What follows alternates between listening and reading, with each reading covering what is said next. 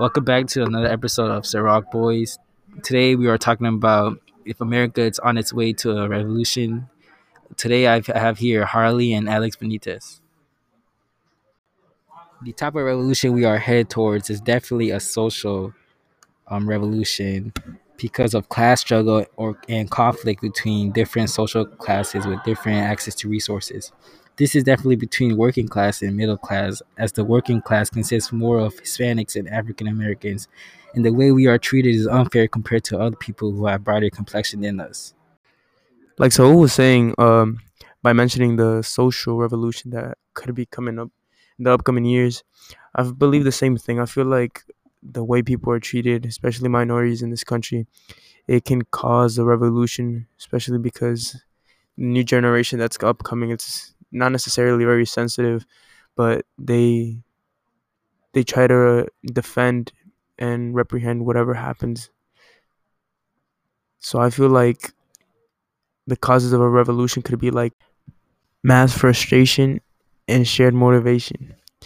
I feel like these two things could cause a social revolution to uprise when we least expect it, especially with the generation, as I said before. It could cause a lot of hectic problems, protests, and stuff around the country that could affect everybody and revol- revolutionize everything that's happening. I agree with you, Harley. Some historical context that is important is um what happened last year around the summer when people started protesting together for Black Lives Matter. This was caused by the death of George Floyd, who was wrongfully killed by the by a police officer because of his skin color. You know, this was sparked a lot of protests. People were against the minorities, were treated by the police, so they stood up for it.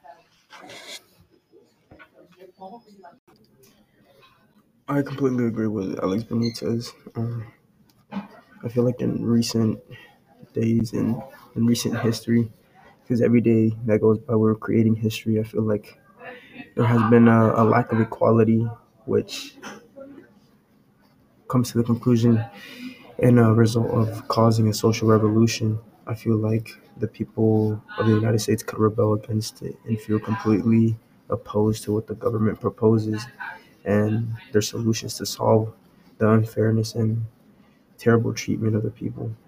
So I believe that what Alex Benitez pointed out is completely right. Um, there was a lack of equality for a lot of people. That's what can start up and spark up a social revolution. And this is a ending to an episode three of Ciroc Boyz. Thank you for tuning in.